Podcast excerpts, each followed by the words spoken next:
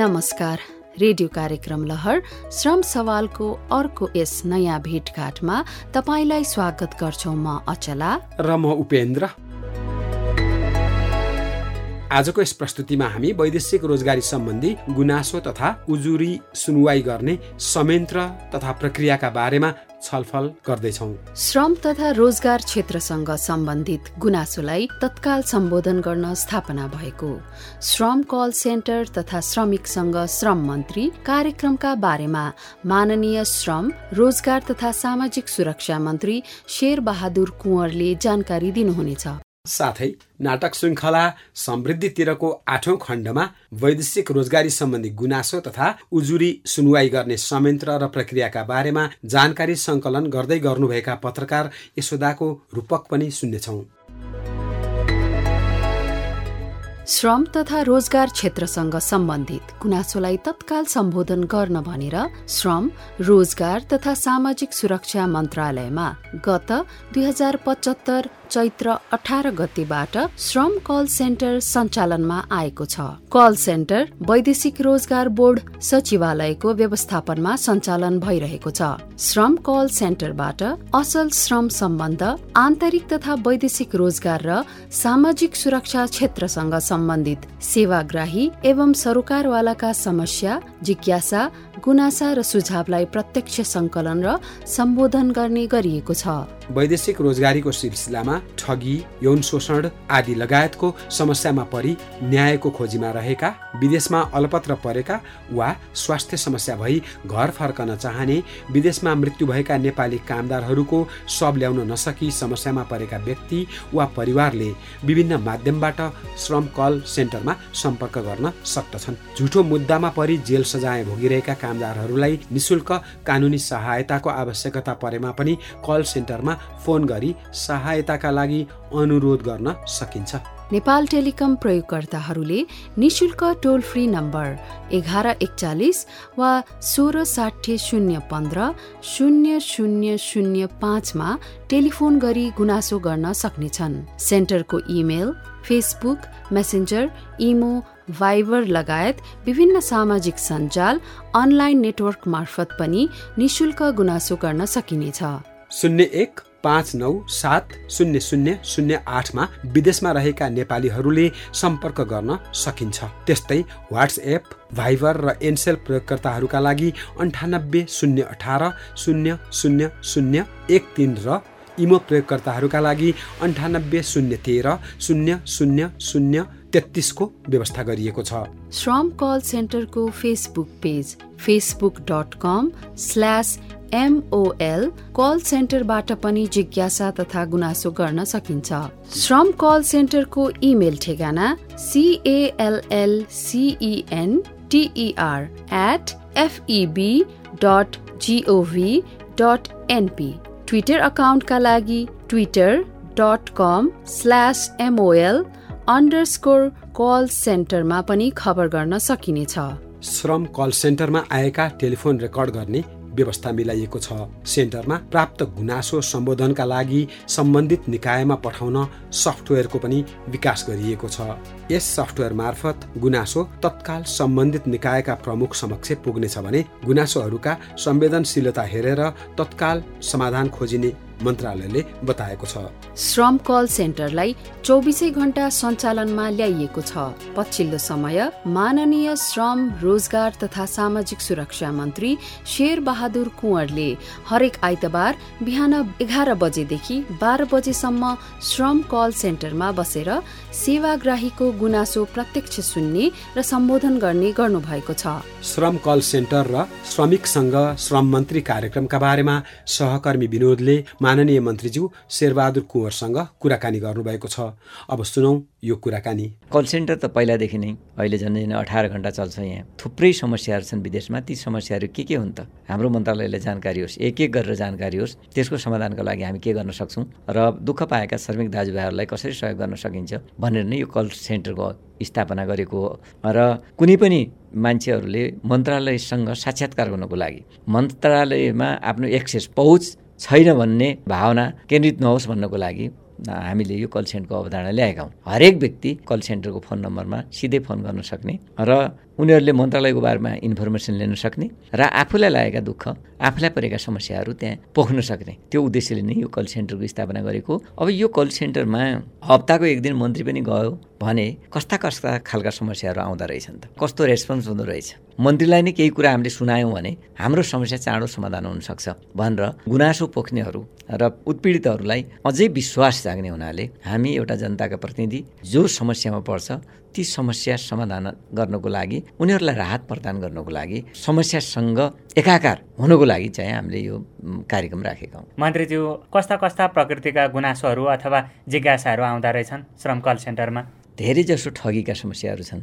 मलाई फलानु मेन पावरले यति ठगी गर्यो तर मलाई उडाउन सकेन। फलानु मेन पावर मलाई ठगेर भाग्यो उसका मान्छेहरू भागे मैले घर खेत गरेर वैदेशिक रोजगारीको लागि जम्मा गरेको पैसा उसले लगेर भाग्यो। त्यस्ता खालका पनि छन्। अर्कोतिर विदेशमा गएका खाडी क्षेत्रमा गएका कैयौँ दाजुभाइहरू यताबाट रोजगारीको लागि उता जाने उहाँ रोजगारी नपाउने अलपत्र पढ्ने खान नपाउने लाउन नपाउने यस्ता समस्याहरूबाट ग्रस्त भएको पनि मैले देखेँ। कैयौँ ठाउँमा कुनै घटना भएर झगडा भयो त्यहाँको कानुनले समात्यो उनीहरू जेल पढेका छन्। कैयौँ मान्छेहरू हस्पिटलमा जीवन व्यतीत गरिरहेका छन् जो पीडित छन्। जो अत्यन्त अप्ठ्यारो अवस्थामा छन् उनीहरूका परिवारले पनि फोन गरेको देखियो मेरो छोरा अब कहिले आउने होला मन्त्रीज्यू? कहिले हामीलाई फिर्ता ल्याउने होला? श्रीमान कहिले ल्याउने होला? फलान ठाउँमा अलपत्र परेका छन् उनीहरूलाई उद्धार गरिदिनु पर्यो यस्तै खालका करुणादायी शब्दहरू मैले सुन्ने गरेको छु। ती सुनेका विषयवस्तुहरूलाई मैले त्यहीँ हाम्रो वरिपरि मन्त्रालयको सचिव हुनुहुन्छ त्यहाँ सहसचिवहरू हुनुहुन्छ त्यहाँ वैदेशिक रोजगार बोर्डको कार्यकारी प्रमुख वैदेशिक रोजगार विभागको डिजी उहाँहरू पनि त्यहाँ उपस्थित हुनुहुन्छ र उहाँहरूलाई सँगै राखेर मैले त्यहीँनिर पनि क्रस क्वेसन गरिदिएको हुन्छु यी समस्या के भयो अहिले हेर्नुहोस् भनेर हामीले पासपोर्टको नम्बर लिएका हुन्छौँ उनीहरूको फोन नम्बर लिएका हुन्छौँ यदि मेन पावरले ठगी गरेको छ भने मेन पावरको नाम लिएका हुन्छौँ र तुरुन्तै हामीले कारवाहीको प्रक्रियालाई अगाडि बढाउनको लागि हामीले अन द स्पोट हामीले थालनी गरेका हुन्छौँ। कतिपयले श्रम स्वीकृति पाएका हुँदैन। मलाई यति अल्झाइदियो भन्ने कुराहरू पनि हुन्छन् हामीले श्रम कार्यालयमा तुरन्त त्यहीँबाट फोन गर्ने व्यवस्थापनको लागि पनि हामीले कुरा गरिरहेको छौँ। तपाईँ आफैले गुनासो सुन्न थाल्नु भएको पनि छ हप्ताभन्दा बढी भइसकेको छ। अझै व्यवस्थित गर्नलाई ती गुनासाहरू ती समस्याहरू कम सुन्यौँ आगामी दिनमा भन्नका लागि तपाईँले नयाँ काम केही गर्नुपर्छ भन्ने सोचाइ पनि बनेको छ यो अवधिसम्ममा। श्रमिकहरूका जे समस्याहरू छन् हाम्रो विभाग हाम्रो बोर्ड त्यसमा पनि केन्द्रित हुनुपर्छ। त्यहाँभित्र रहेको जुन सुनवाई गर्ने शाखा हो त्यसलाई हामीले क्रियाशील बनाउनुपर्छ। हामीसँग के के समस्या आए दैनिक हामीसँग लिस्ट बन्नुपर्छ। ती आएका समस्याहरूलाई हामीले कति समाधान गऱ्यौँ? दैनिक कार्यान्वयन गरेको पनि हुनुपर्छ। म त्यो देख्न चाहन्छु। मैले कर्मचारी साथीहरूलाई पनि त्यही आग्रह गरेका छु कि हामी यो गरौँ। हामी यहाँ कल सेन्टरमा खालि मन्त्री सुन्नको लागि मात्र आएको होइन। मन्त्रीको उपस्थिति भनेको सुनाइ मात्र होइन। मन्त्रीको उपस्थिति भनेको समाधान हो। त त्यसैले मेरो उपस्थिति भनेको समग्र मन्त्रालयको उपस्थिति हो। मसँग आउने प्रश्न भनेको समग्र मन्त्रालयसँग आउने प्रश्न हो र मन्त्रालयसँग सम्बन्धित कार्यालय निकायसँग आउने प्रश्नहरू यो विषयमा हामीले सिरियस हुनुपर्छ। श्रमिकसँग श्रम मन्त्रीको साक्षात्कारको हुँदाखेरि जे विषयवस्तुहरू आएका छन् ती विषयवस्तुहरूलाई गहन ढङ्गले हामीले बुझ्नुपर्छ त्यसको गहिराइमा जानुपर्छ र त्यसलाई समाधानको लागि कार्यान्वयनमा पनि हामीले अगाडि बढ्नुपर्छ मैले भनिरहेको छु। र कतिपय कुराहरू भएका पनि छन्। एकतिस करोड रुपियाँ त हामीले ठगीबाट मात्र असुल गरेका छौँ। सतासीजनालाई त हामीले मुद्दा चलाएका छौँ कारवाही गरेका छौँ। चार सयभन्दा बढीको त हामीले मेलमिलाप गराइदिएका छौँ। कहिलेकाहीँ झगडिया हुन्छ अब पैसा ठगिया हुन्छ पैसा असुल गरिदिएपछि मेलमिलापको बाटोतिर लाग्छ। तपाईँले पनि धेरै जिज्ञासाहरू सुनिसक्नुभयो समस्याहरू सुनिसक्नुभयो। ती समस्याहरू समाधानको कुन तहसम्म पुगेको छ समाधान भइसक्यो कि प्रक्रियामै छ भनेर त्यसको फलोअपको लागि चाहिँ के के गर्दै हुनुहुन्छ। समस्याका पनि विभिन्न तह छन् विभिन्न प्रकृति छन्। ती समस्याहरूलाई पनि हामीले स्क्यानिङ गर्नुपर्छ। सबै समस्याहरू हामीसँग सम्बन्धित हुँदैन। ठगीका केसहरूलाई जिल्ला प्रहरी कार्यालय जिल्ला प्रशासन कार्यालयको दायराभित्र पर्ने हुन्छन्। त्यस्ता मुद्दाहरूलाई स्क्यानिङ गरेर हामीले त्यतैतिर डाइभर्ट गरिदिएका हुन्छौँ। जो यो मन्त्रालयसँग सम्बन्धित छ श्रमसँग सम्बन्धित छ वैदेशिक रोजगारसँग सम्बन्धित छ ती मुद्दाहरूलाई हामीले ह्यान्डल गरेका हुन्छौँ र ती मुद्दाहरूको समाधानको लागि हामीले क्विक एकदमै आज सुनाइ गऱ्यौँ। आजदेखि त्यसको समाधानको लागि हामी अगाडि बढेका हुन्छौँ। अब जस्तै कोही मान्छे जेल छ क्राइम गरेर जेल पढेको हुन्छ त्यसलाई त तत्कालै हामीले त छुटाउन सक्दैनौँ। त्यो देशको कानुनले के हदबन्दी तोकेको छ। त्यो हदसम्म हामीले पर्खाउनु पनि पर्ने हुन्छ। र हाम्रो राज्यको पहलबाट तत्कालै छुटाउन सकिने स्थिति छ भने हामीले त्यो पहल पनि गरिदिनु पर्ने हुन्छ। र कयौँ मान्छे हस्पिटलाइज भएका छन् त उनीहरूलाई पनि हामीले रेस्क्यु गरेर यहाँ ल्याउनु पर्ने हुन्छ। कतिपय मान्छेहरू यो बिचमा पनि हामीले पाँच छजना कोमामा बसेका मान्छेहरूलाई पनि ल्याइसक्यौँ। कैयौँ लासहरू त्यहाँ पढेका हुन्छन् ती लासहरूको पनि हामीले उद्धार गर्नुपर्ने हुन्छ। कैयौँ लासहरूसँग पनि मुद्दा खेलिएको हुन्छ। मान्छेलाई मुद्दा थियो मान्छे बित्यो।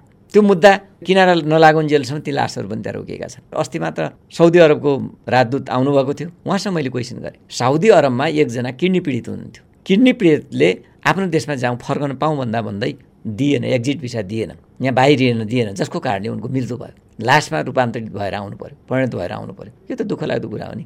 त्यसैले एक्जिट भिसाको लागि पनि हामीले पहल गरौँ महामयौँ जे समस्या छन् ती समाधानको लागि दुई देश बिच बसेर हामी समाधान गरौँ र हाम्रा श्रमिकहरू श्रम गर्न जाने हुन्। अर्काको देश बनाउन जाने हुन्। उहाँहरूको मर्यादा उहाँहरूको व्यवस्थापन उचित ढङ्गले हुनु पऱ्यो उनीहरूले उचित ढङ्गले ज्याला पाउनु पऱ्यो भनेर मैले केवल यहाँ मात्र बोलेको छैन म। मैले विदेशका कुटनीतिज्ञहरूसँग पनि यी विषयवस्तुहरूलाई उठाउने गरेको छु। मजदुरको पक्षमा मजदुरको समस्या हल हुने गरी ती समस्याहरूलाई केवल हामीले कल सेन्टरमा बसेर मात्र हुँदैन। कुटनीतिक पहल गर्ने लेबर कुटनीतिलाई पनि हामीले सक्रिय बनाउने। जुन श्रम गन्तव्य भएका देशहरू छन् त्यहाँका हाम्रा श्रम काउन्सिलर श्रम सहचारीलाई पनि भर्चुअल मिटिङमा बोलाएर हामीले त्यहाँका समस्या के के हुन् कस्ता कस्ता समस्या आउँछन् ती समस्याको निराकरणको लागि तपाईँहरूले के गरिनु भएको छ र मन्त्रालयबाट के पहल चाहनुहुन्छ? भनेर हामीले एक खालको अन्तर्क्रिया पनि गरेका छौँ। श्रमिकहरूले मेरो गुनासोको सम्बोधन कुन हदसम्म भएको छ अथवा सम्बोधनको प्रक्रियामा छ कि भनेर कसरी जान्न पाउँछन्? यसको केही मेकानिजम बनेको पनि छ कि? उहाँहरूले जे विषयवस्तु उठान गर्नुभएको छ जे समस्याहरू त्यहाँ राख्नुभएको छ जे गुनासाहरू राख्नुभएको छ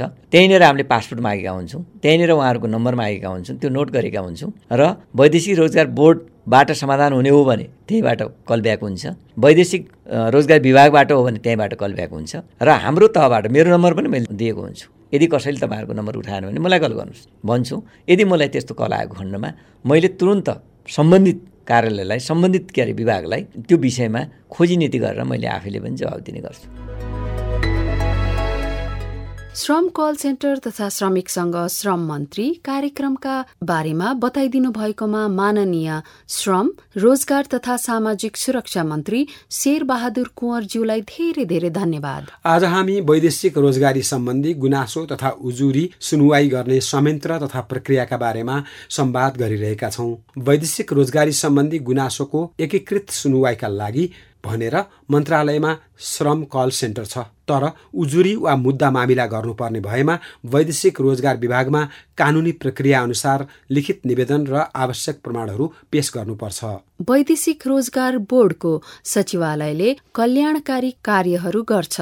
जसको कार्यक्षेत्रमा मृतकका परिवारलाई आर्थिक सहायता बिरामी एवं अङ्गभङ्ग भएकालाई उपचार खर्च विदेशमा अलपत्र परेका शव ल्याउन सहयोग रोजगारदाता मुलुकमा अलपत्र परेका कामदारहरूलाई उद्धार गर्ने लगायतका काम पर्छन्। यी काम सम्बन्धी लिखित निवेदन र आवश्यक कागजातहरू वैदेशिक रोजगार बोर्डको सचिवालयमा दिनुपर्छ। वैदेशिक रोजगार विभागले उजुरीको अनुसन्धान तथा तहकिकात गर्ने सम्मको अर्धन्यायिक निकायको रूपमा काम गर्छ।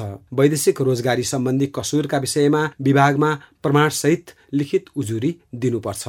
सबै जानकारी हामीले मात्रै दिने हो कि यशोदाको कथा पनि सुनाउने हो त उपेन्द्रजी? सही समयमा तपाईँले सम्झाउनु भयो अचलाजी। गुनासो तथा उजुरी गर्ने निकाय तथा सुनुवाई प्रक्रियाका बारेमा जानकारी लिन। हामी पनि यशोदाजीसँगै जाउँ न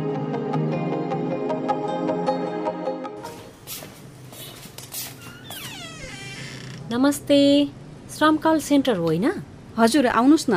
हजुरलाई के सेवा गर्न सक्छौँ? म यशोदा हामीले श्रम सवाल रेडियो कार्यक्रम उत्पादन गरिरहेका छौँ। वैदेशिक रोजगारी सम्बन्धीका गुनासो अथवा उजुरीको सुनवाई कसरी हुने गरेको छ भनेर बुझ्न आएको। ए हजुर। तपाईँको परिचयबाट नै सुरु गरौँ न त है। हस् हुन्छ। मेरो नाम सृष्टि हो। र म यस कल सेन्टरमा सेवाग्राहीले सेवा वा भनौँ न जानकारी दिने गर्छु। दुई हजार पचहत्तर साल चैत्र अठार गतेबाट वैदेशिक रोजगार बोर्डको सचिवालयले व्यवस्थापन गर्ने गरी श्रम कल सेन्टरको स्थापना भएको हो। अहिले मन्त्रालयमा कल सेन्टर तथा वैदेशिक रोजगारी सम्बन्धी गुनासो सुनवाई कक्षको रूपमा विकास गरिएको छ। ए त्यसो भए वैदेशिक रोजगारी सम्बन्धी सबै गुनासोको समाधान एकै ठाउँबाट हुन्छ त? हजुर तपाईँले निशुल्क टोल फ्री नम्बरहरू फेसबुक भाइबर इमो वाट्सएप तथा ल्यान्डलाइनमा फोन गरेर जिज्ञासा गुनासो तथा समस्या राख्न सक्नुहुन्छ। हामीले तत्काल समाधान गर्न सकिने भए तत्काल समाधान गरिदिन्छौँ। अनि सबै गुनासो र उजुरीहरूको तत्काल समाधान र समस्यामा परेकाले न्याय पाउँछन् त? त्यस्तो त हुँदैन। हामीले केही जिज्ञासाको तत्काल समाधान गरिदिन्छौँ र तपाईँले माग्नुभएको सूचना तथा जानकारी तुरुन्तै दिन्छौँ। तर तपाईँ वा तपाईँको परिवारका सदस्य समस्यामा पर्नुभएको छ भने त हामीले तत्काल समाधान गर्न सक्दैनौँ। तत्काल समाधान नहुने भएपछि कल सेन्टरमा फोन किन गर्ने त पीडितहरूले? मैले अलिक कुरा बुझिनँ नि। तपाईँ नहतारिनुहोस् न। म तपाईँलाई सबै बुझाउँछु। जस्तै कि तपाईँको मान्छे विदेशमा अलपत्र पर्नु भएको छ। उद्धार गरिदिनु पर्यो भनेर फोन गर्नुभयो भने उसको सबै विवरण बुझेर मात्रै उद्धारको प्रक्रिया सुरु गर्न सकिन्छ। त्यसका लागि सम्बन्धित व्यक्तिको पासपोर्ट नम्बर काम गर्न गएको देश रोजगारदाता कम्पनीको नाम पठाउने मेन पावर कम्पनीको नाम ठेगाना श्रम स्वीकृतिको कागज सम्झौता पत्र लगायतका कागजात सहित वैदेशिक रोजगार बोर्डमा पनि उजुरी दिनुपर्छ। अनि बोर्डले सम्बन्धित देशको दूतावास परराष्ट्र मन्त्रालय कार्यरत मुलुकको सरकार वा रोजगारदाता कम्पनीसँग सम्पर्क गरेर उद्धार गर्छन्। त्यसका लागि आवश्यक प्रक्रियामा जाँदा केही समय लाग्न सक्छ? ए भनेपछि उद्धार गर्ने प्रक्रियाका लागि समय लाग्ने रहेछ है। हो नि। अनि जिज्ञासा तथा गुनासो रेकर्ड गराउने चाहिँ कसरी नि? त्यसको लागि चाहिँ नेपाल टेलिकम एनटिसी प्रयोगकर्ताहरूका लागि निशुल्क टोल फ्री नम्बर एघार एकचालिस र सोह्र साठी शून्य एक पाँच शून्य शून्य शून्य पाँच। त्यसै गरी विदेशमा रहेका नेपालीहरूले सम्पर्क गर्ने सशुल्क नम्बर शून्य एक पाँच नौ सात शून्य शून्य शून्य आठ। अनि वाट्सएप भाइबर र एनसेल प्रयोगकर्ताहरूका लागि अन्ठानब्बे शून्य अठार शून्य शून्य शून्य एक तिन र इमो प्रयोगकर्ताहरूका लागि अन्ठानब्बे शून्य तेह्र शून्य शून्य शून्य तेत्तिस। श्रम call सेन्टरको Facebook page Facebook dot com slash MOL call सेन्टरमा गएर जिज्ञासा तथा गुनासो गर्न सक्नुहुन्छ। ए कति धेरैवटा नम्बर रहेछ। फेसबुकबाट गरेको गुनासो र जिज्ञासाको पनि जवाब पाइने रहेछ। कस्तो राम्रो। अनि फेसबुकबाट मिलेको झैँ अनलाइनबाट उजुरी दिनु पर्यो भने मिल्छ कि मिल्दैन त? राम्रो प्रश्न गर्नुभयो। अनलाइनबाट पनि उजुरी दिन वा जानकारी लिन सकिन्छ। त्यसका लागि तपाईँले मन्त्रालयको website W W W dot MOLESS dot GOV dot एनपीमा गएर श्रम कल सेन्टर लेखिएको ठाउँमा क्लिक गर्न सक्नुहुन्छ। त्यसमा गुनासो वा उजुरी दर्ता गर्नुहोस् र गुनासोको स्थिति थाहा पाउनुहोस् भन्ने लेखिएको छुट्टा छुट्टै बटन देख्नुहुन्छ। गुनासो वा जिज्ञासाको लागि गुनासो वा उजुरी दर्ता गर्नुहोस् लेखिएको बटनमा क्लिक गर्नुहोस्। बुझिराख्नु भएको छ नि? हजुर हजुर बुझिरहेको छु। अनि कापीमा नोट पनि गर्दैछु। त्यसपछि गुनासो कसरी दर्ता हुन्छ त? त्यो पनि बताइदिनुहोस् न। भइहाल्छ नि। अब कुन प्रकारको गुनासो वा उजुरी दर्ता गर्ने हो छान्नुपर्छ। उजुरीको प्रकार छानेपछि नेक्स्ट लेखिएको बटनमा क्लिक गर्नुपर्छ। व्यक्तिगत विवरण र उजुरी सम्बन्धी विवरण भरेपछि उजुरी दर्ता प्रक्रियामा जान्छ। हजुर हजुर। तपाईँले गुनासोको स्थिति थाहा पाउन सकिने कुरा पनि गर्नुभएको थियो नि अघि। हो गुनासोको स्थिति थाहा पाउन गुनासोको स्थिति थाहा पाउनुहोस् लेखिएको बटनमा क्लिक गर्नुपर्छ। त्यसमा तपाईँको गुनासोको दर्ता नम्बर राखेपछि गुनासो सुनवाईको अवस्थाबारे थाहा पाउन सक्नुहुन्छ। ए अनि बिदाको दिनमा जिज्ञासा वा गुनासो रेकर्ड गर्न मिल्छ कि मिल्दैन त सृष्टिजी कल सेन्टर कहिले कहिले खुल्छ त? कल सेन्टर हरेक दिन बिहान सात बजेदेखि राति नौ बजेसम्म खुला रहन्छ। बिदा भन्ने नै हुँदैन। तपाईँले जहिले पनि गुनासो वा उजुरी गर्न सक्नुहुन्छ। ओहो कस्तो राम्रो। अनि कस्ता खालका गुनासो अथवा जिज्ञासा कल सेन्टरमा बढी आउने गरेका छन् त? वैदेशिक रोजगारी सम्बन्धी सोधपुछ सामान्य सोधपुछका लागि धेरै फोन आउँछ। मन्त्रालय विभाग र बोर्डले गर्ने काम सम्बन्धी पनि जिज्ञासाहरू आउँछन्। यसबाहेक मेन पावरबाट भएको ठगी विदेशमा पुगेर काम नपाएको करारमा लेखिएको भन्दा कम सेवा सुविधा पाएको विदेशमा अल्पत्र परेकाहरूको उद्धार सब ल्याउने मृतकका परिवारलाई आर्थिक सहायता अङ्गभङ्ग भएकाहरूको उपचार खर्च उपलब्ध गराइदिन पनि उजुरी आउँछ। अनि ती सबै उजुरीको समाधान कल सेन्टरले नै गर्छ त? तपाईँले गर्नुभएका गुनासो तथा समस्याको बारेमा कुन कार्यालयसँग सम्बन्धित छ र आवश्यक प्रक्रिया कागजातका बारेमा बुझाएर उजुरी गर्ने तरिका पनि सिकाउँछौ। तपाईँसँग भएको कुराकानी कम्प्युटरमा रेकर्ड गरिएको हुन्छ। र त्यो रेकर्ड समेत सो कार्यालयमा आगामी कारवाहीको लागि पठाउँछौ। ओहो धेरै कुरा त प्रष्ट भइयो। केही सोध्नु परेमा फेरि आउँछु अथवा फोन गर्छु है त सृष्टिजी। हुन्छ एकपटक वैदेशिक रोजगार विभाग र बोर्डबाट पनि जानकारी लिनुहोला। सबै जानकारी राखेर तपाईँले रेडियो कार्यक्रम बनाउनु भयो भने अझै राम्रो हुन्छ।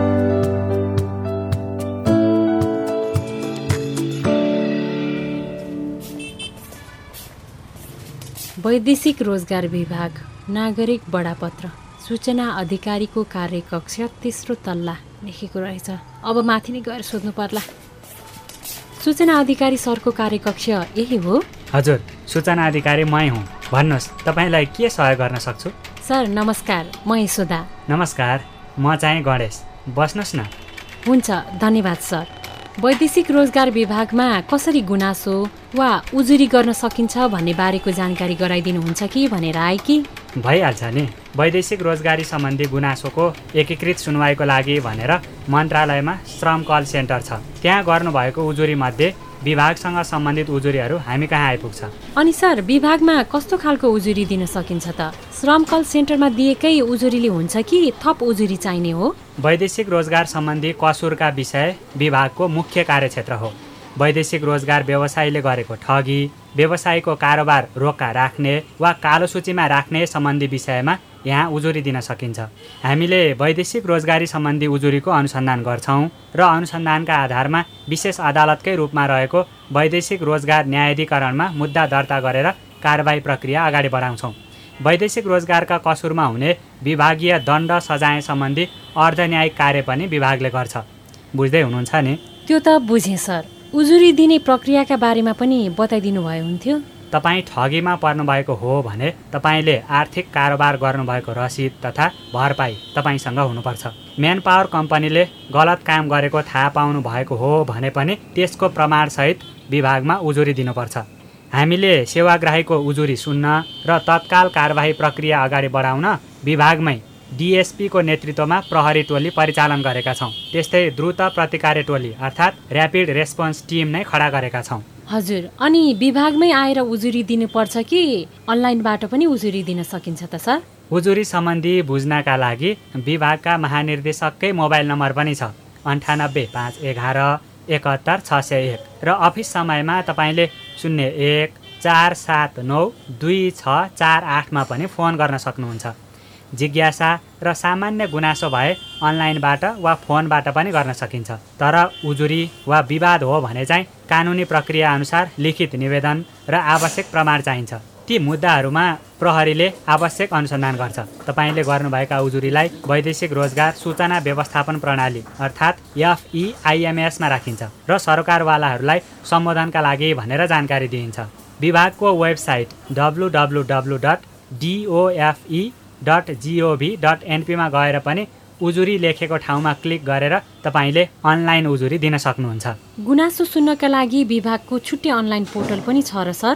छैन छैन। श्रम कल सेन्टरमा गुनासो गर्नका लागि विभागको वेबसाइटमै त्यसको लिङ्क राखिएको हो। वैदेशिक रोजगारी सम्बन्धी गुनासोहरू श्रम कल सेन्टरमा एकीकृत हुन्छन्। अनि सर गुनासो सम्बोधनका लागि वैदेशिक रोजगार बोर्ड र विभागको सम्बन्ध चाहिँ कस्तो हुन्छ त? ल सुन्नुहोस्। बोर्डले विशेष गरी कल्याणकारी कार्यहरू गर्छ भने ती विषयका उजुरी उप कारवाहीका लागि हामीले पनि बोर्डलाई सहयोग गर्छौँ। तपाईँसँग भेटेर धेरै कुरा जान्ने मौका मिल्यो। धन्यवाद है सर। हस् तपाईँलाई पनि धन्यवाद।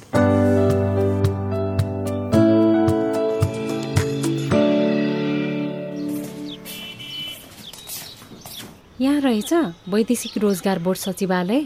यहाँ पनि सूचना अधिकारीलाई भेटेर गुनासो गर्ने तरिकाका बारेमा सोध्नु पर्ला। नमस्कार है सर हजुर नै हो सूचना अधिकारी? नमस्कार नमस्कार। म यहाँको निर्देशक अनि सूचना अधिकारी पनि। ए हजुर। सर मलाई वैदेशिक रोजगार बोर्डमा श्रमिकहरूले कस्तो उजुरी गर्नुपर्छ र कसरी उजुरी गर्न सकिन्छ भनेर केही बताइदिनुहुन्छ? बोर्डको बारेमा मात्र किन सोध्नुभयो? गुनासो वा उजुरीका लागि श्रम कल सेन्टर छ वैदेशिक रोजगार विभाग पनि त छ। श्रम कल सेन्टर र विभागमा गइसके सर। अब बोर्डका बारेमा जानकारी लिन पाए हुन्थ्यो भनेर आएको। ए त्यसो भए पहिला हाम्रो कार्यक्षेत्रको बारेमा बताउँछु। वैदेशिक रोजगार ऐन दुई हजार चौसठीले बोर्डको सचिवालयलाई मुख्यत कल्याणकारी कार्यहरू गर्ने जिम्मेवारी दिएको छ। जस अन्तर्गत मृतकका परिवारलाई आर्थिक सहायता बिरामी एवं अङ्गभङ्ग भएकाहरूलाई उपचार खर्च विदेशमा अल्पत्र परेका सब ल्याउन सहयोग रोजगारदाता मुलुकमा अल्पत्र परेका कामदारलाई उद्धार गर्ने लगायतका काम पर्छन्। अनि यी विषयमा श्रम कल सेन्टरमा आएका उजुरी पनि बोर्डले नै सम्बोधन गर्छ होइन त त्यसो भए? तपाईँले ठिक भन्नुभयो। यस विषयका गुनासो विस्तृत विवरणसहित श्रम कल सेन्टरले बोर्डको सचिवालयमा पठाउँछ। हामीले त्यसका लागि कानुनी प्रक्रिया अनुसार लिखित निवेदन र आवश्यक कागजातहरू माग्छौँ। निवेदन दिन बबरमहलमा रहेको बोर्डको सचिवालयमै आउनुपर्छ कि अनलाइनबाट पनि गुनासो वा उजुरी दिन सकिन्छ? अब स्वदेश तथा विदेश जुनसुकै ठाउँमा भए पनि अनलाइनबाट सुझाव दिन वा गुनासो गर्न सक्नुहुन्छ। बोर्डको सचिवालयको website W W W dot FEB dot GOV dot एनपीमा गएर सुझाव तथा गुनासो लेखिएको ठाउँमा क्लिक गरी व्यक्तिगत विवरण गुनासो र आवश्यक कागजातहरू राखेर गुनासो गर्न सकिन्छ। ए गुनासो सम्बोधन भए नभएको कसरी थाहा पाउन सकिन्छ त सर? पहिले त गुनासो परेपछि हामीले थप विवरण वा कागजात आवश्यक परेमा सम्बन्धित व्यक्तिहरूलाई फोन गर्छौँ। गुनासो गर्ने व्यक्तिले पनि बोर्डको वेबसाइटमा गुनासोको स्थिति लेखेको बटनमा क्लिक गरी गुनासोको प्रकार राहदानी नम्बर र दर्ता नम्बर राखेर गुनासो सम्बोधनको अवस्था थाहा पाउन सक्नुहुन्छ। भनेपछि सेवाग्राहीहरू काठमाडौँसम्म धाइ राख्नुपर्ने बाध्यता हटेछ भनेर बुझ्दा हुन्छ त होइन सर? अब बिमा दावी भुक्तानीका लागि भने बोर्डको सचिवालयमै आएर निवेदन दिनुपर्छ। यो काम चाहिँ अनलाइन प्रक्रियाबाट भइसकेको छैन। अहिले त हामीले आर्थिक सहायताका लागि स्थानीय तहमै निवेदन दिन मिल्ने र परिवारको खातामै रकम हस्तान्तरण गर्ने व्यवस्था पनि गरिसकेका छौँ।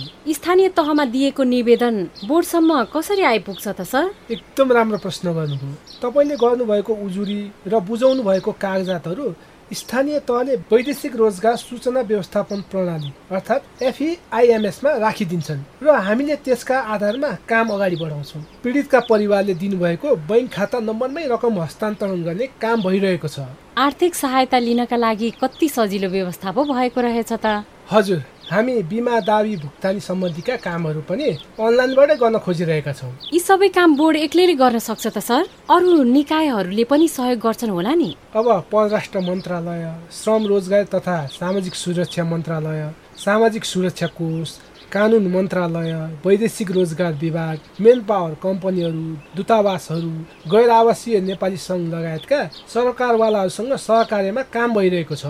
गुनासोको प्रक्रियाका बारेमा राम्रोसँग बुझाइदिनु भएकोमा धन्यवाद है सर। मलाई पनि केही भन्ने मौका दिनुभएकोमा तपाईँप्रति हामी आभारी छौँ। वैदेशिक रोजगारी सम्बन्धी गुनासो तथा उजुरी गर्ने निकाय तथा सुनवाई प्रक्रियाका बारेमा जानकारी दिनुभएकोमा पत्रकार यशोदालाई पनि धन्यवाद। सहभागी श्रोता रेडियो कार्यक्रम लहर श्रम सवालका बारेमा आफ्नो विचार र पृष्ठपोषणका लागि निशुल्क आइभीआर टोल फ्री नम्बरहरू एनटिसी सिम प्रयोगकर्ताले सोह्र साठी शून्य एक तिन छ छ छ छमा र एनसेल सिम प्रयोगकर्ताले अन्ठानब्बे शून्य पन्ध्र सात दुई शून्य शून्य शून्यमा फोन गरेर आफ्नै आवाजमा आफ्नो प्रतिक्रिया रेकर्ड गराउन सक्नुहुन्छ। रेकर्ड गराउँदा आफ्नो नाम पालिका र ओडा सहित आफ्नो विचार रेकर्ड गराउनुहोला। सहभागी श्रोता कार्यक्रम सुनिसकेपछि तपाईँका केही सल्लाह सुझाव प्रतिक्रिया वा अनुभव भए निशुल्क आइभीआर नम्बरहरूमा फोन गरेर रेकर्ड गराउनुहोला। यी टेलिफोन नम्बरहरू चौबिसै घण्टा खुल्ला रहनेछन्। रेडियो कार्यक्रम लहर श्रम सवाल वैदेशिक रोजगारीका लागि नेपाली श्रमिकहरूलाई। भविष्यमा आवश्यक पर्ने सिपहरूको आवश्यकता पहिचान गर्ने उद्देश्यले। आप्रवासन सम्बन्धी संयुक्त राष्ट्र संघीय निकाय आइओएम नेपालले कार्यान्वयन गरेको generating evidence for future skills needs of migrant workers in Nepal परियोजना हो। यसलाई दक्षता प्राविधिक व्यावसायिक शिक्षा तालिम सहकार्य कार्यक्रम अन्तर्गत युरोपियन युनियनको आर्थिक सहायतामा ब्रिटिस काउन्सिलले व्यवस्थापन गरेको छ। यस रेडियो प्रस्तुतिमा अभिव्यक्त विचारलाई I O M European Union तथा ब्रिटिस काउन्सिलको आधिकारिक विचार प्रतिबिम्बित भएको मानिनु हुँदैन। आज हामीले वैदेशिक रोजगारी सम्बन्धी गुनासो तथा उजुरी सुनवाई गर्ने संयन्त्र तथा प्रक्रियाका बारेमा छलफल गर्यौं। कार्यक्रम लहरको अर्को खण्डमा नयाँ विषयवस्तु र नयाँ जानकारी लिएर आउने नै छौँ। त्यतिन्जेलसम्मका लागि सहकर्मीहरू विनोद पुरञ्जनी र प्राविधिक सहकर्मी दिनेशसँगै म उपेन्द्र। र म अचला बिदा माग्छौ। नमस्ते।